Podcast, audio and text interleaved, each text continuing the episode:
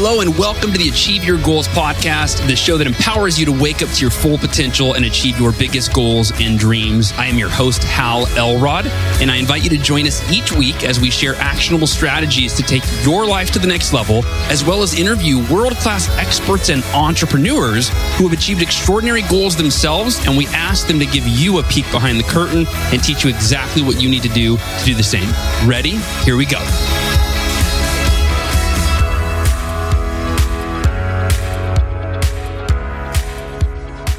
Everybody. This is Hal Elrod. And before we dive into today's episode of the podcast, I wanted to take just a minute, maybe a minute and a half, to uh, let you know about my latest book and the newest book in the Miracle Morning book series. It's The Miracle Morning for Teachers. Elevate your impact for yourself and your students. And if you are a teacher or an administrator, or you know a teacher or administrator, The Miracle Morning for Teachers is the perfect book to both elevate the life of every teacher while simultaneously elevating the impact that they make for their students. And it really goes back, gosh, seven plus years ago when I first wrote The Miracle Morning, the original book. I had this vision where what if it was practiced every day in classrooms around the world? What if students started their day with meditation, affirmations, visualization, exercise, reading, and journaling? And that vision became a reality in February 2019 when my co author and co creator of the Miracle Morning book series, Honore Corder, led a group of dozens of teachers around the world to implement the six daily practices of the Miracle Morning, known as the Savers, into their classrooms for 30 days and beyond. And the results, both for the teachers and the students, were absolutely remarkable. We heard things like some of my most troubled students are now focused and calm, and they thank me every day that we're doing the miracle morning together. And those stories, those results, that feedback help to shape the book that we are now on a mission to get in the hands of every teacher in the world, right? That's the, the ultimate goal. So you can grab a copy of the Miracle Morning for Teachers on Amazon, you know, for yourself or your favorite teacher. You get the audiobook on Audible. And either way, this book really is the next step in the Miracle Morning mission, which is to elevate the consciousness of humanity one morning, one teacher, and one student at a time. And I am so grateful for your support. Thank you so much.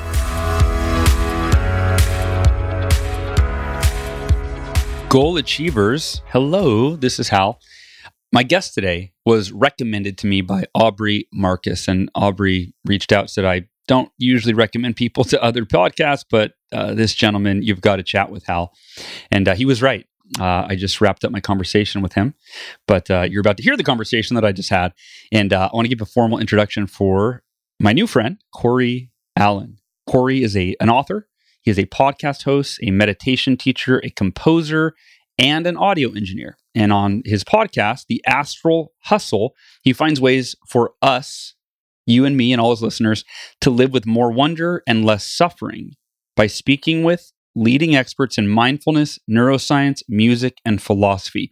The astral hustle, it's not a word I use very often. Astral, you ever say astral? It's been downloaded millions of times and it was even featured in the New York Times. And Cory has taught thousands of people how to meditate with clear and concise methods in his online meditation course, Release into now. And he's also a distinguished music producer who's released more than a dozen albums and engineered hundreds of records for other artists. He lives here in Austin, Texas, and his new book that just came out is called Now is the Way. And uh, I think you're going to enjoy this conversation because I, I, really enjoyed it. Cory's a, a really, you can tell he's a very authentic and a brilliant gentleman. So it is my great pleasure to introduce you to my uh, my new friend. I think I guess I guess we're friends, Mr. Cory Allen. Hey, goal achievers! Welcome to another episode of the Achieve Your Goals podcast. Not just any other episode, though. This one's going to be special, and uh, and you'll soon find out why. Today's actually going to be kind of interesting in that the occasionally you hear me chat with somebody where I'm really uh, I'm new to that person's work Occasionally, I have you know my friends on or, or people that I've studied or followed or been mentored by for a long time. And in this case, our guest today, Cory Allen, was recommended to me by a mutual friend, Aubrey Marcus. And uh, Aubrey Marcus, you may know he's the CEO of Onnit. We've had him on the podcast before. And Aubrey gives Cory the most glowing recommendation for his work. Well, for, for him as a person, first of all, but, uh, but his work in the meditation space and specifically his new book, Now is the Way, an unconventional approach to modern mindfulness. And today we're going to dive into what makes it unconventional and how can you apply it? How can I apply it? And uh, really, you and I, as, as the listener, uh, we're here to get to know Cory. And uh, I'm excited to dive in. So, Cory, welcome. Hey, thanks so much, Hal. Yeah, yeah. So, Aubrey, now I know you guys have been friends a while, but did you have to, I mean, you know, is this guy on payroll? He, he speaks so highly of you, or is it just that he knows you really well? yeah, I mean, I think it's that we just spent a lot of formative years together. You know, like I was the first guest on his podcast way back in the day. Oh, I didn't know that. That's huge. Yeah, yeah. It was. It was. We met in a sort of a really bizarre way in that. Yeah, back in the day, he was trying to set up his gear uh, in his old house to like start his podcast and i caught wind of that somehow and in my previous life you know i i was a uh, audio producer and engineer and started my own audio production company which i still i still do. But uh, that was what i was doing full time at that time and i was like yeah i could help you out with that so we'd never talked or anything before. And he's like, Yeah, come on over, man. Let's check it out. So I went over to his place and he's had a big pile of gear on his kitchen table and I set it up. And I was like, and what's funny is that I was like 30 and, or something, and Aubrey was 31 at the time. yeah. little, little babies. Babies. Yep. And I had it all set up and I was like, all right, well, let's test it real quick. And he's like, all right. And we just started talking and he was like, ask me a question. Huh. And I remember I said, "What is isness?" You know, and because and he, he liked that, and we just started. It went from there, and that ended up being his first podcast. Get out of here! Just totally impromptu. Mm-hmm. Yeah, yeah, and uh, since you know, then it was funny is that he had started on it. I think maybe a year before that, or something like that. It was very, very new. and uh, it was back whenever it was on First Street on Cesar Chavez on the east side in Austin, and just a little tiny building, not even the building, it's a little tiny office space with like four employees and went over there and checked it out. And so it was pretty fun to see the very earliest days of when it was, there was barely anything and just watching it scale to where it is now. And, you know, Aubrey and I have gone through a lot of stuff together and yeah, just a beautiful, beautiful friendship and relationship. And we've, we've learned a lot from each other. I think because we are very different people, but mm-hmm. where we overlap, I think is, uh, there's a lot of potential for value and just uh, and potency as far as being human goes. Oh, I want to dive into what you just said and, and, and draw out the first kind of unplanned, unexpected lesson, which is you, you mentioned uh, that you and Aubrey, uh, you've got a you know deep love for each other, a friendship that's spanned uh, over a decade. What? Uh, but you said that you're very different people, and yet at the same time, there is uh, I, don't, I, don't, know the exact word to use but there's an alignment right that makes it work. So what is that? What do you feel like uh, in order for us in any relationship whether it's a friendship or a romantic relationship what can be different and what needs to be common or, or yeah. what's important? Yeah a lot of people as they're growing up they often look at ways that they can make the world more like them and then get frustrated whenever people that they meet or things that they like aren't like them and they tend to kind of judge it or or whatever it might be or, or create an other out of it. And i think as you get older or or hopefully as you do a little bit of inner investigation into yourself you'll find that like a path with less suffering more wonder and, and more excitement is whenever you look to the world and see how you're like it as in how you can make yourself more like it. And so if you take that approach into your interpersonal relationships you can find that you, by knowing people and meeting people who are somewhat similar in some ways, have some shared interests, but have a very diverse approach to the world otherwise, you can really connect and become kind of co-mentors or, or co-teachers of each other. Mm. Because the fundamental nature of how one person sees the world is so different than you know the next person the next person the next person. And if you are open to that and you find just that little bit of connective tissue which you can find with almost anybody right? But you can find of course stronger versions and, and not as strong versions of that. But if you find that and then you know start sharing some of your world with that person and they share some of their world with you you can really continue to add to the map of your understanding of yourself of people of life forever and ever if you keep doing that. So openness, lack of judgment, and a flexibility and a willingness to actually listen, I think will keep you growing for a long, long time. That's a beautiful perspective. And, and I think it, it counters to what we naturally tend to do, which is gravitate toward people that are like us, right? Mm-hmm.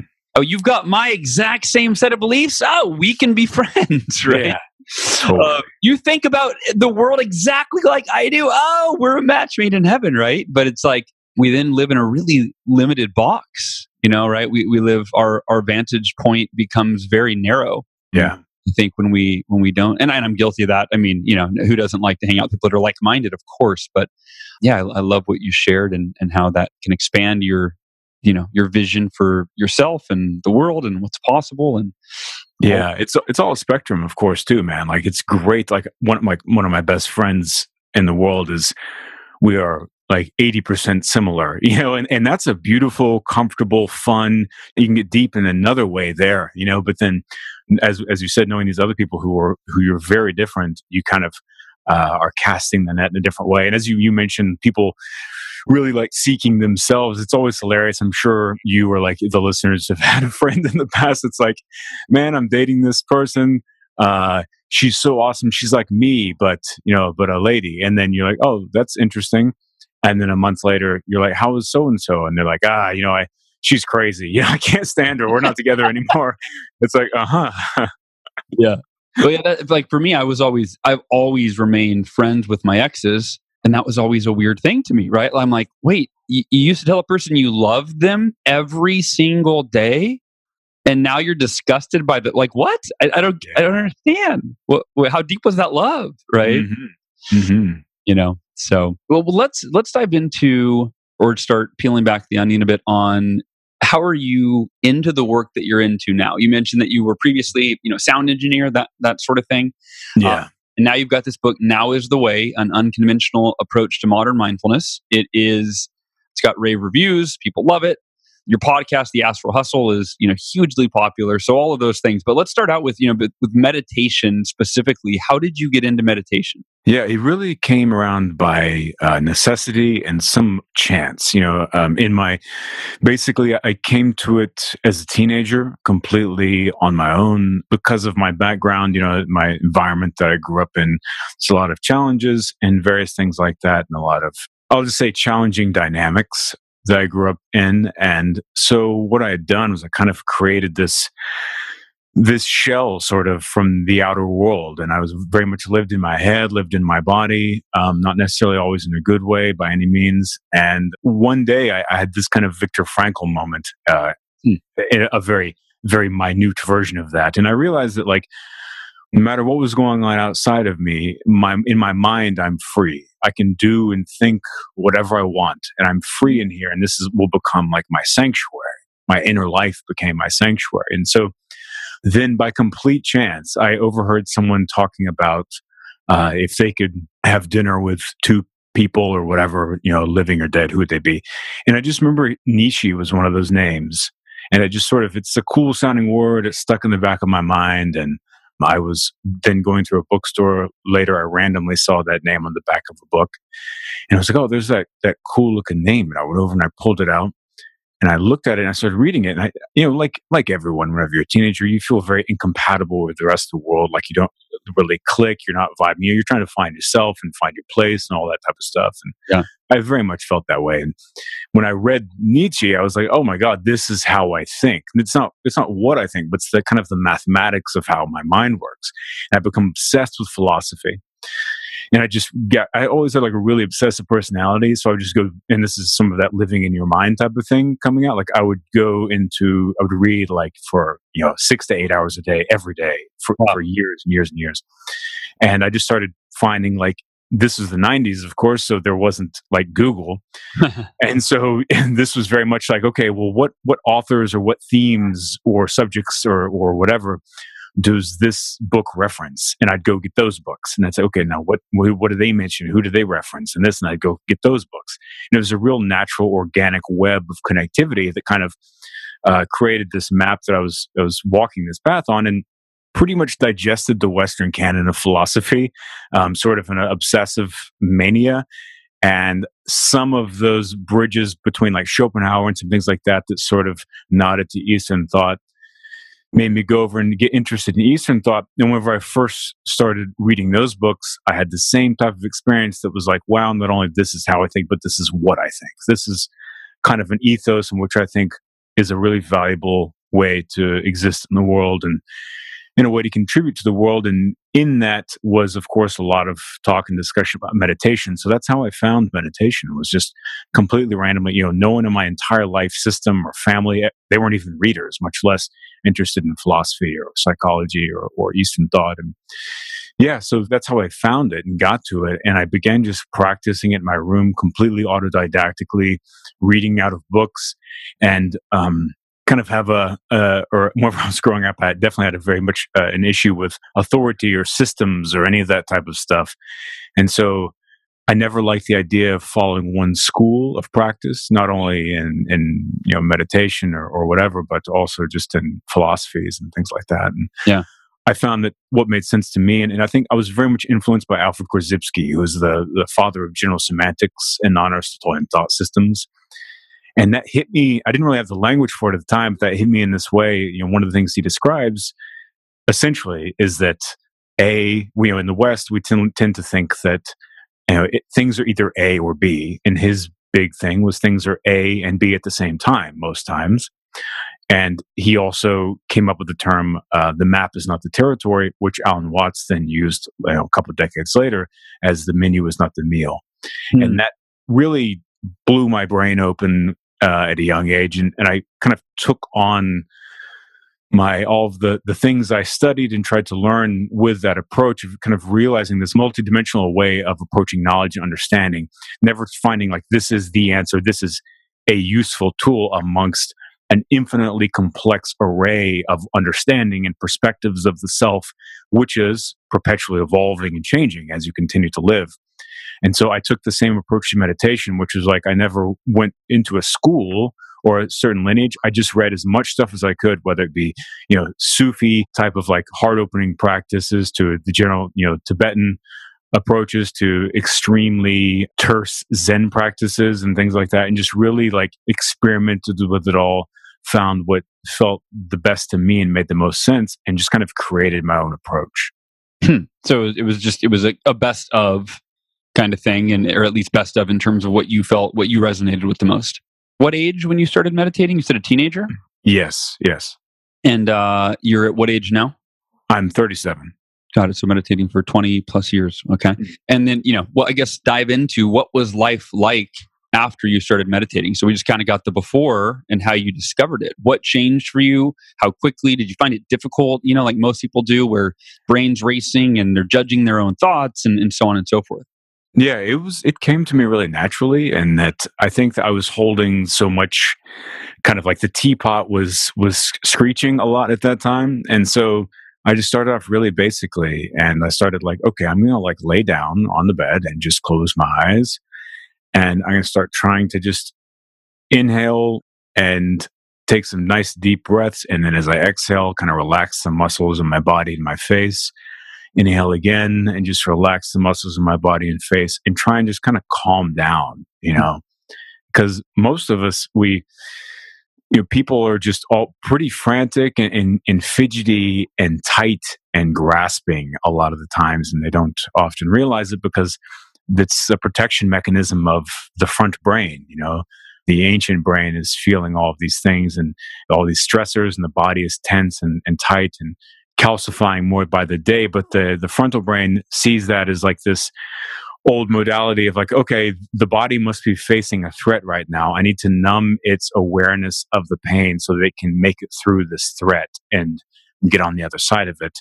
However in the, the way that that is translated to the complexity of the modern world and all the ways that anxiety and distraction and and the whole head trip of of modern life gets laid upon us that never goes away really those the quote unquote threats there's not we can't get through it right in that same traditional way so a lot of people in that thinking like oh i'm fine you know i'm fine i'm fine my, my mind tells me i'm fine whenever their shoulders are rock hard. Their back is shaped like a shell, like an armor defense mechanism. They're hunched over. They're tight. Their breath is short, and uh, all that type of stuff. And so, you know, I was very much feeling that way. And, and just by calming down and just starting to settle down a little bit in my body, I began feeling some spaciousness in internally. And by that, I mean there was room to breathe. And I began finding this spot. I talk about this in the book a little bit what I call the mindfulness gap. I notice the space between the arising impulse of my thoughts and the space of turning that thought into action. And as I notice this tiny little gap of like, oh, wait a second, with by meditating, I've created this, I've cultivated this internal space.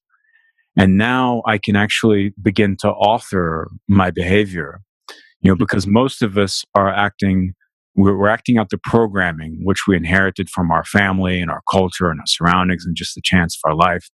And we get into this momentum of just reactionary living. And that's why a lot of people feel like pushed around by life. They feel like they, and they say things, they do things that they regret later. It's because they're running on this operating system that they don't realize that they're, they're running, that's running on their hard drive at all, right? And so mindfulness and meditation is super useful because as you develop it further and further and get deeper into it, that mindfulness gap gets wider and wider. And before you know it, you are in complete control of the arising of your consciousness and all of your thoughts and the things that you're going to say and do. And, and you stop reacting to life, you start responding to your life. And uh, it becomes a very, very beautiful way to build the bridge into your future self. Well, that points to what I think a lot of people confuse meditation or have a confusion about it or a misunderstanding is the idea that the practice itself is the only benefit, right? Right. Meaning that it's like, well, I do this for 10 minutes in the morning and I feel calm during those 10 minutes and then I, you know, that, and that's it. And it's almost, I know for me in the past when I was really struggling, my meditation was like, it was the only space in my day where I wasn't stressed out. right? Mm-hmm. But what you're talking about is, uh, or at least uh, you know, uh, let me hear echo what I'm hearing. But is is using your meditation practice, using mindfulness, in order to not just feel good for 10 minutes, right, or whatever your however long your practice is, but but to rewire your brain and retrain your brain to be conscious and present all day long, right, all the time, right. all situations. Yeah, and that's a great. I'm I'm glad you use that word rewire because you know the neuroplasticity effect of meditation is so huge, and that's why you know a lot of people. I try and stress this a lot when I talk about meditation is that it's not you know meditating isn't necessarily about length. Like a lot of people get the idea because of i think sort of the caricature and the cultural mind of meditation. It's like oh you're a bald guy with a beard which i, I happen to be but a, bald guy, a, bald guy, with a beard on the side of a mountain you know uh, whatever with a beautiful sunset and you're going to meditate for eight hours a day or whatever it might be. And people kind of get the idea like eh, you know that seems a little bit whatever. And so then when they do decide to meditate, like, all right, I got to sit down for two hours a day or whatever it is. And it's, it's really that, that turns people off because you can't start off at two hours a day. It's like running or something. Like you don't just go, well, I've never run before really, but I'm going to start with a marathon. It's like, no, you run and you run walk one mile. Then a week or two later, you run walk two miles then and so forth and so forth and you keep building up to this thing yeah all the while you're still getting exercise right it's just your practice in running is getting deeper and deeper and your, your skill set and your, your body is changing um, on a biological level to be able to get into that space and your you know your cardiovascular health is increasing and so then you become more healthy and more fit over time but it's not it would it's more damaging to just start and try and go oh i'm going to run 20 miles today mm. and this is the first time i've ever run you're going to actually end up hurting yourself yeah. so not that you're going to hurt yourself in meditation but what will happen is you can become dissuaded by the whole idea to begin with. Because someone sits down, they're like, "Well, I'm going to sit here for an hour," and then they their mind wanders. All the you know all the bells and whistles go off. Yeah. And well, that didn't really work for me, and then it doesn't you know feed forward into the rest of life, and they think, "Oh, well, I didn't get any benefit of that." But really, what's important is repetition. Because whenever you meditate, it could even be five minutes a day, but doing it consecutively day after day, that's really what starts causing the change. And as you mentioned earlier, it starts doing the rewiring of the brain and you begin to feel that feeling that you talked about, the quote unquote relaxation during your meditation, that begins to slowly fade in. It's like the, the sun coming up over the horizon, just ever so slowly into your daily life. And then once you start feeling that, then you want to meditate because you're like, oh, wait a second, this is this is echoing on into my day. I'm starting to feel a bit more calm, a bit more present, a bit more aware, and a, a bit more in control. And then as you go further and further, those benefits just continue to increase. And that's where the length comes. So the length of meditation is like the deepening aspect of it, right? Hmm. Yeah, so it's the whole, you know, do one push up today and then do two tomorrow and then do three the next, right? It's just that exactly. that slow, gradual increase to where it's, it's you know, yeah, meditate for a minute today and then two tomorrow and literally, uh, yeah, uh, and then before you know it, you're up to you know twenty, then thirty minutes, and an hour, and mm-hmm even longer. That's the tricky thing is like people, because it's a discipline of the mind and we live in such a material focused culture, right? Like if you go to the gym, you can work out, you can see the changes in your body visually, you can see your muscles shifting, your, you can feel your clothes fitting differently. Yeah. But since meditation is a practice of the mind, you have to pay attention to your you know the buoyancy of your intellect and your emotion and how you're feeling how you see the world and that's a bit more slippery and nebulous for most people and hard, harder for them to keep track of. And it usually in, in my experience and also what i've heard from a lot of uh, uh people who have taken my course or you know listen to the podcast or whatever is that it, it, sort of like hits them out of nowhere as they, they do that thing where they're meditating for five minutes a day a few weeks goes by a few months goes by and like hey i'm really starting to feel this. And then they find themselves in a situation maybe at work or something where you know a coworker said something that normally they would have had this triggered reaction to, and they didn't. They had no reaction except for just awareness, and then they responded in a, in a different way. And I wait a second, where did that come from? Right? It's like it faded up enough to where it snuck up on the the user. You know? Yeah. Yeah, no, yeah, and that I can share that experience of you know you're doing it, you feel like, and especially if you're a type personality, right? You're like, I'm not getting anything done. I could be answering emails right now, right? yeah. Um, but you stick with it and you get more acclimated and you, you go from having those three second gaps of total presence and mindfulness to they happen more often and they get a little longer right and then one day you you wake up and you you know you meditate and you're like oh my god that was the best part of my day i don't want to go to work anymore like I, just, I just want to keep meditating right totally you know totally. and, that, and that's it and, that, and that's it's like anything in life you know good things come to those who you know commit and persevere and, and stick with it and and it because it yeah it doesn't happen very very i don't know if i've met anybody that's like yeah day one i nailed it yeah. there are people who claim spontaneous are there?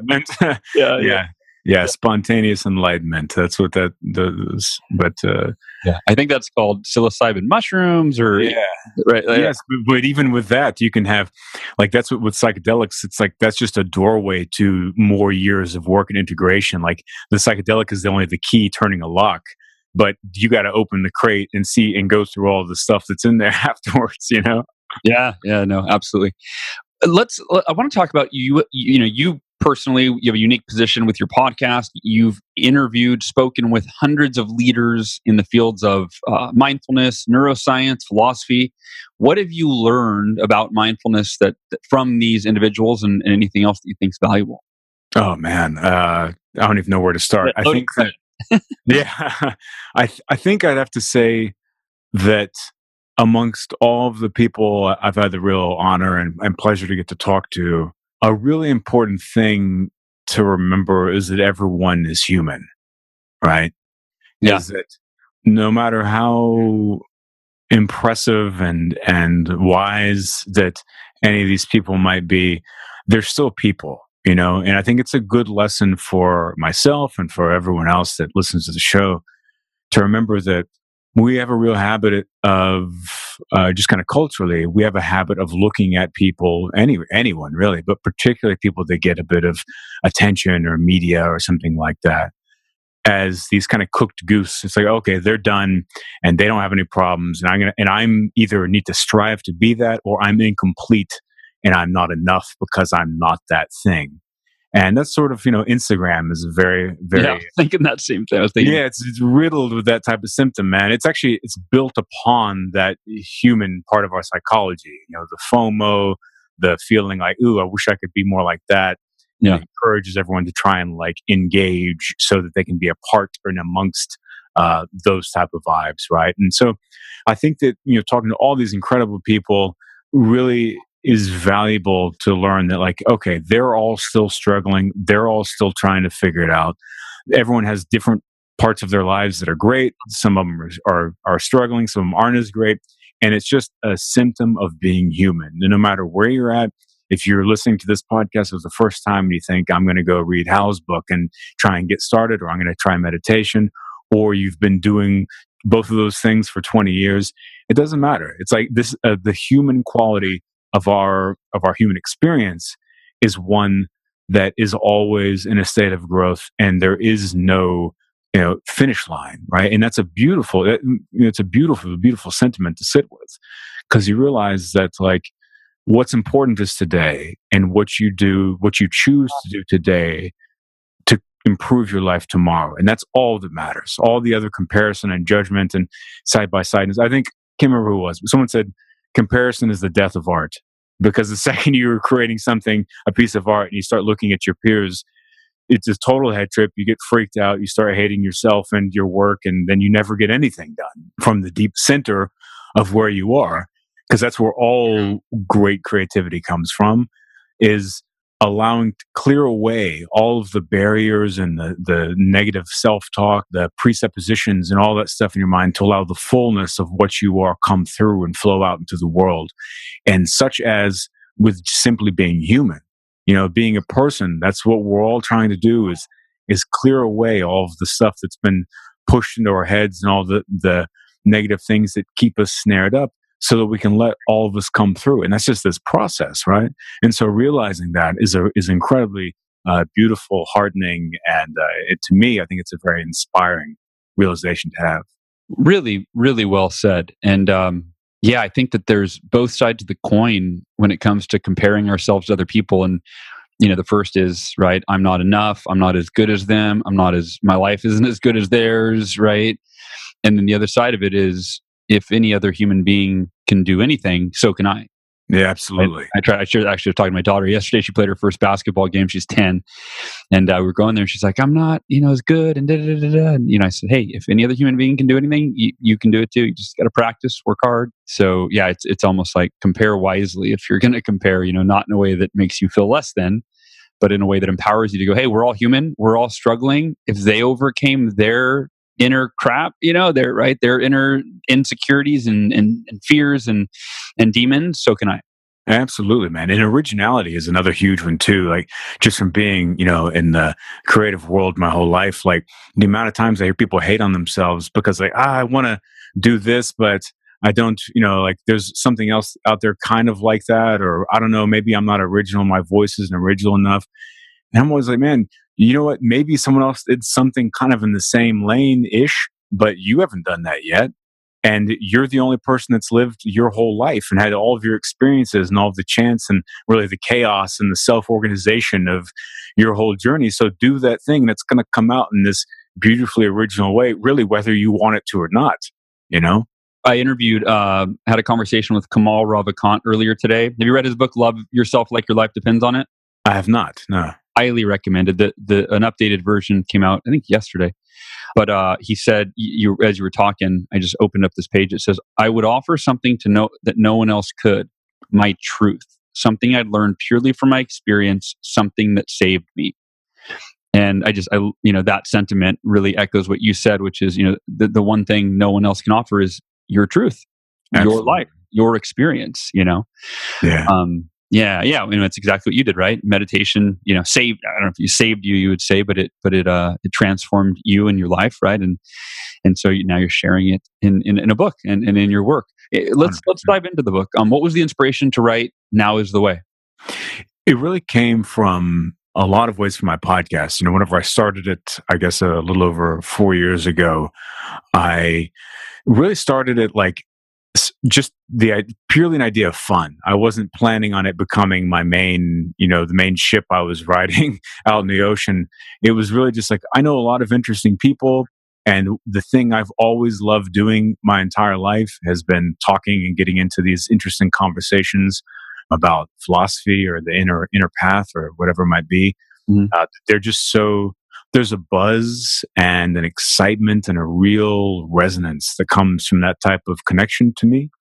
And so I thought, well, this will be fun. I'll just do this. And I, I gave it a, a preposterous name on purpose because like I have a, I, I knew since like one of the things that is really important to me is never uh, sounding like trying to sound like a uh, like I have it figured out or like I'm taking myself too seriously, you know?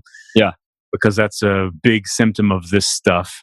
And uh, also, it's a thing that people kind of accidentally can project on others. Like someone, you know, a lot of spiritual teachers, people have this almost a fear of their their you know quote unquote holiness or something. Whenever it's like, no, they're just a a, a person that's you know got all the same faults as everyone else, right? So I gave it this ridiculous name. I also like quadruple entendres. And so I thought, well, maybe it will inoculate me or anyone from thinking that I'm being too serious because I do have a real habit of going down these deep rabbit holes.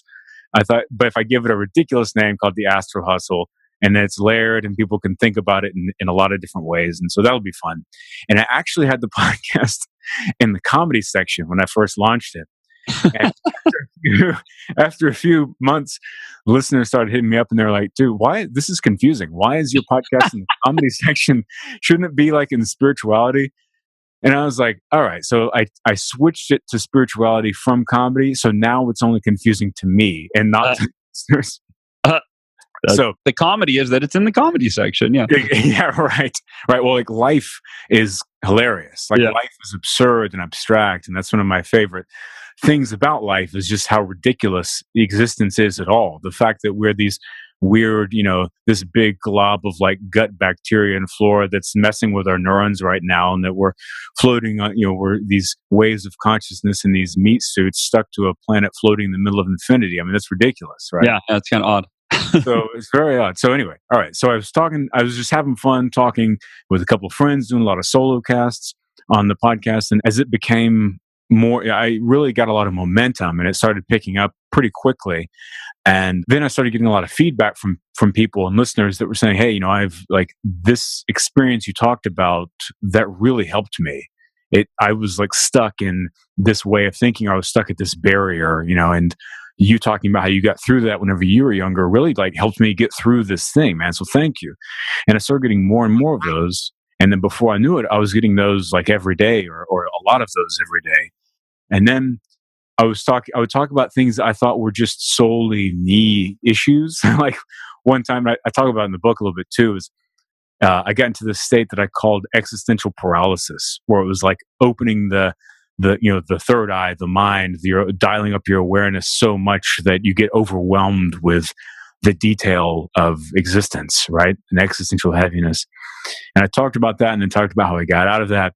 And I had a ton of people hit me up and say, man, I, I can't, I'm in that now. Or like, I, I just got out of that too. Oh my God.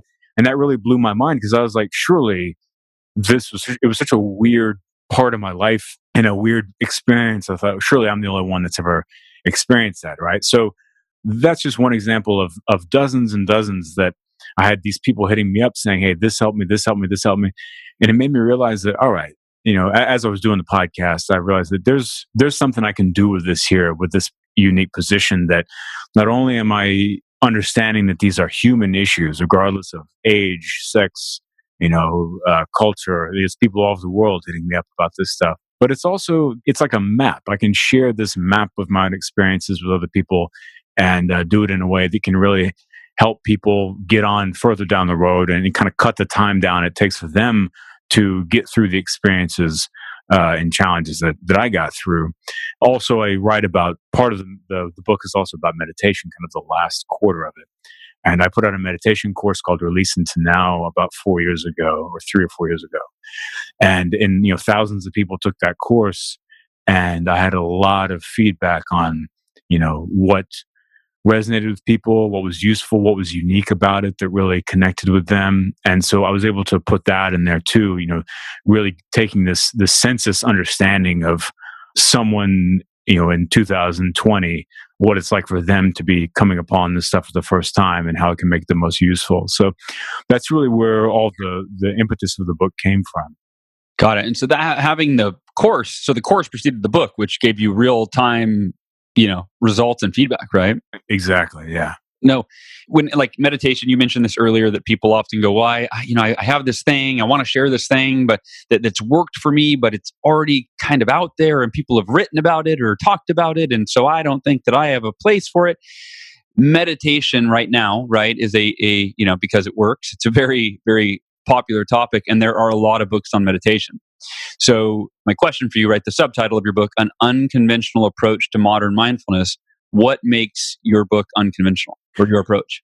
Yeah. So, basically, the one of the big things that people have mentioned, which is always funny to me, is they go, uh, "Man, there's so many books on mindfulness out there and meditation, you know, dozens and dozens and, and everywhere." And I used to jokingly say, "Okay, what are your top 10? And people go, uh. And but another thing, uh, the more serious answer is that you know you talk about if we look at what are the most potent and well-known books on mindfulness that are out there in, in the zeitgeist. You know, you, someone will think, say, "Be Here Now" by Ram Dass. Someone might say, "The Power of Now." Uh, I'm sure someone will listen to Alan Watts' book, and those are all great. They're classics for a reason, but they were written 50 years ago, hmm.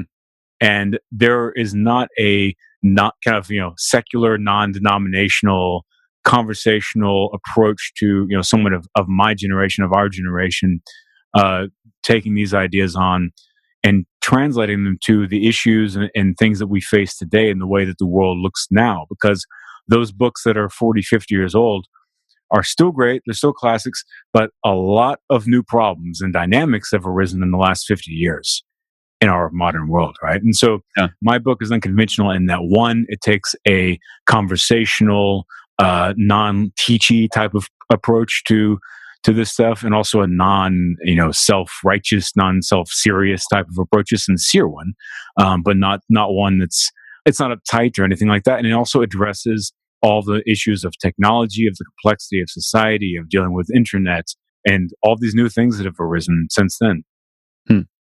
So the the subtitle, an unconventional approach to modern mindfulness, right? We can really emphasize modern. Yeah, exactly. Applying it to to what you know to what life looks like today and all the complexities that we didn't have, you know, ten years ago. That's right. Or 20, 30, 40, 50. Yeah. Man, I don't see him slowing down. I was reading, you know, reading up on the book. Now is the way will not only give you mental clarity, reduce your anxiety, help you find your purpose, and increase your focus so those are all obviously benefits. Finding reducing anxiety that for me has been lately a challenge but gaining mental clarity finding your purpose increasing your focus. I was wondering if you could share something that you haven't shared one tip uh, for someone that is just starting out in meditation. Let's say they you know they order your book today they got to wait a couple days before amazon gets it to them.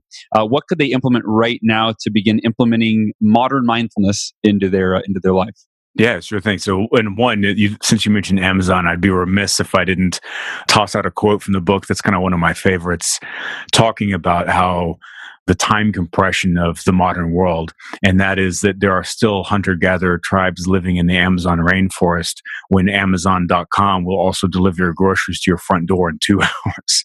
it just shows how ridiculous the technological and biological evolutional timelines are yes. So a little tip that someone uh, you know just getting into mindfulness, I'll give give you two actually. One is when you think about meditation and all this type of stuff, lower the stakes. There's so much pressure and so much and so much like baggage put around meditating and around even kind of scratching the surface of your own inner life that it usually it makes people kind of resistant to it or, or not want to get into it to begin with. There's also been so much written about it in such kind of flowery uh, imprecise ways yeah. that it also it, there's a lot of room for fat. You know there's the the hallmarkization of of eastern thought that really turns people off.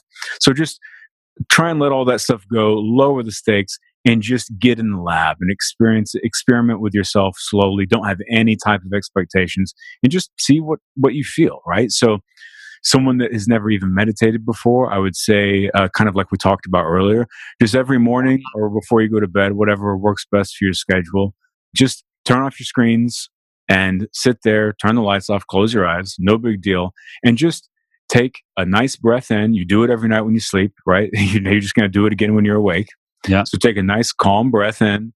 And as you exhale, just try and relax the muscles in your face and your shoulders.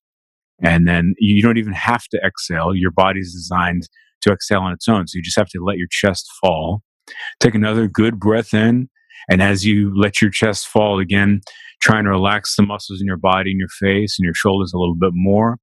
And just make it a little game with yourself. How much can you relax? And inhale and then relax and release a little bit more of the muscles and then inhale and relax a little bit more and just do that for five minutes a day and you're going to feel fidgety because your hands are used to messing with a mouse or with your phone or with a keyboard or something like that all day long and so you're going to feel a little fidgety your mind's going to get all crazy and you're going to have a bazillion thoughts. But that actually is the hardest step of achieving mindfulness because that means you've become aware of your thoughts. And that's the, one of the hardest things to do is even wake up to the fact that it's an, it's an issue. So if you see the crazy rampaging thoughts that's a huge success.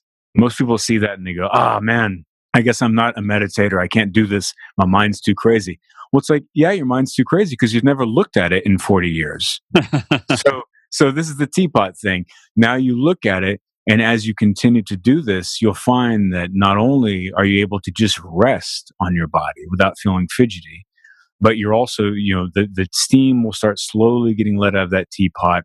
All that stuff will blow off. And that's when that internal space begins to appear that I mentioned. So just lowering the stakes, getting in there, doing it, not expecting anything, and just see how you feel. Another one that I, I talk about, you know, tapping into presence. This is a, a good uh, focusing thought for mindfulness is that once again, you need to read or understand or know nothing about mindfulness other than the times in your life where you feel connected and, and dialed in, almost like there's a you're a tuning fork and you just have this beautiful, you know, resonant sound coming out of you. I mean, we've all had those experiences in life. Well, that feeling is available and around you at all times, right? Your mind just isn't attuned to it and focusing on it. And that feeling is whenever you're in accord with yourself, with your surroundings, when your awareness is clear and clean and present, when you're you're focused on the present moment. So you can begin to fold that into your daily routine by, by picking one thing in your morning. Like what I, I use coffee as the example in the book because I love coffee. So picking that thing you're already doing and just setting everything aside and again doesn't have to be theatrical no big deal lower the stakes but just as you drink your coffee instead of like chugging it as you're checking your email or you're running around your house or making breakfast or driving to work just take like a minute to sit there put everything aside feel that cup coming to your lips feel the warmth rolling across your tongue and you know taste all the flavors feel the aroma and the steam going back into the back of your nose feel it entering your stomach and the warmth going in there the blood vessels in your head expanding, your body feeling the, the chemical reaction of the coffee, changing the biochemistry of your, of your mind and body. And just feel that whole process happening for just even a few seconds if that's all you've got. And what happens is that you've turned your morning into this spiritual sunrise all of a sudden by simply attuning your focus to the present moment and actually being engaged with what you're experiencing. And as you do that one time, you'll see how beautiful and just potent it feels and how that really is tapping into what life is, is just the, the abundance of now and the present, right? Then you'll notice, like, as you're showering one day, you'll go, wait a second, I'm actually feeling the warm water like rolling across my body. Mm. And I feel the steam rising. I feel like my feet are touching the earth and the earth is touching my feet back. You're going to feel present for that experience too and you start feeling more and more and more. And then before you know it, those beautiful experiences start linking, and that becomes these longer versions of that experience. Mm. Well, you had me at the deep breaths. I started to go to sleep. and my voice is also they put you right to sleep as well. That's very soothing. It's a soothing voice. And then, uh, but no, but So lowering the stakes, I love that. Just doing it, just meditate without any grand expectations, right? Totally. And I, I always say, like, just set your timer for 10 minutes and just do nothing for 10 minutes. And, you know, don't expect that day one you're going to be like, wow, I didn't have a single thought. I just was pure and pure consciousness, right? Yeah. Um, no, just whatever, don't judge what arises. And, and the second tip, I love that tap into presence. You just reminded me how unpresent I am. And that that is the essence. Like, if you want to live life to the fullest, that, dude, your book says now is the way, right? Mm-hmm. And I just I love my I've got a cup of tea here that I was about to down as soon as we finished. And uh, no, I'm going to sip it so slow. I'm going to feel it roll back on my tongue. I'm going to smell it before I sip it. I'm going to close my eyes, and I'm and that you know it's like a third of a cup of tea, and uh, I'm going to get so much more uh, juice out of that tea. Beautiful. So thank you, brother. That's, that's oh man, great high note to finish on. Absolutely, my pleasure. Thank you. So the podcast is Astral a S T R A L Hustle. So, Goal Achievers, if you want to listen to, uh, if, if, you enjoyed Cory's soothing voice as much as I do, uh, check him out on the podcast and uh, one of the you know top rated podcasts on iTunes. Uh, and then, Cory, what's the best way to you know get in touch with you, get the book, whatever you're open to? Yeah, man, uh, Cory-Allen.com. That's where all the stuff's there. And there's a whole variety of ways that you can get the book from my site. Of course, Amazon is an easy way to get it, as you mentioned but yeah, that's the that's the best place. Everything's there. All right, that's Cory dash Allen A L L E N dot com. Cory, man, you are. Uh, I, I, had a, a, really really enjoyed uh, getting to know you today in our conversation, man. Thank you so much. Oh man, hell, likewise, man. Thank you so much. I, I really appreciate it, and uh, hopefully Aubrey's reviews and endorsements. yeah, no, yeah, you uh, you met, met or exceeded the expectations, and, and right. Aubrey for the for texting me and recommending Cory. Yeah, appreciate you, brother. Good to hear. Cool. All right, man. Well, I look forward to uh, next time that we can connect. Likewise. Thank you. All right, brother. Goal Achievers, thank you for listening today. I mean, I really enjoyed that conversation with Cory. I really did. And I got a lot out of it. And he really, um, I was, I'm inspired to uh, improve my mindfulness practice. I feel like I tend to coast. I don't know about you, but you know, I'll, I'll meditate and uh, I'll get into it, and, and, then you know, and then I kind of you know I'll, I'll meditate for less time or less often or whatever. Now is the way is on its way to me. I just got the book and uh, I'll be excited uh, to hear how it helps you improve your meditation and your mindfulness practice or practices in your life. So I love you very much. Thank you for listening. I appreciate you. And uh, I look forward to talking to y'all next week. Take care, buddy. Thanks for listening. To learn more about the Achieve Your Goals podcast and to get access to today's show notes, transcript, and exclusive content from Hal Elrod, visit halelrod.com forward slash podcast. Thanks again for joining us. Be sure to tune in next week for another episode of the Achieve Your Goals podcast.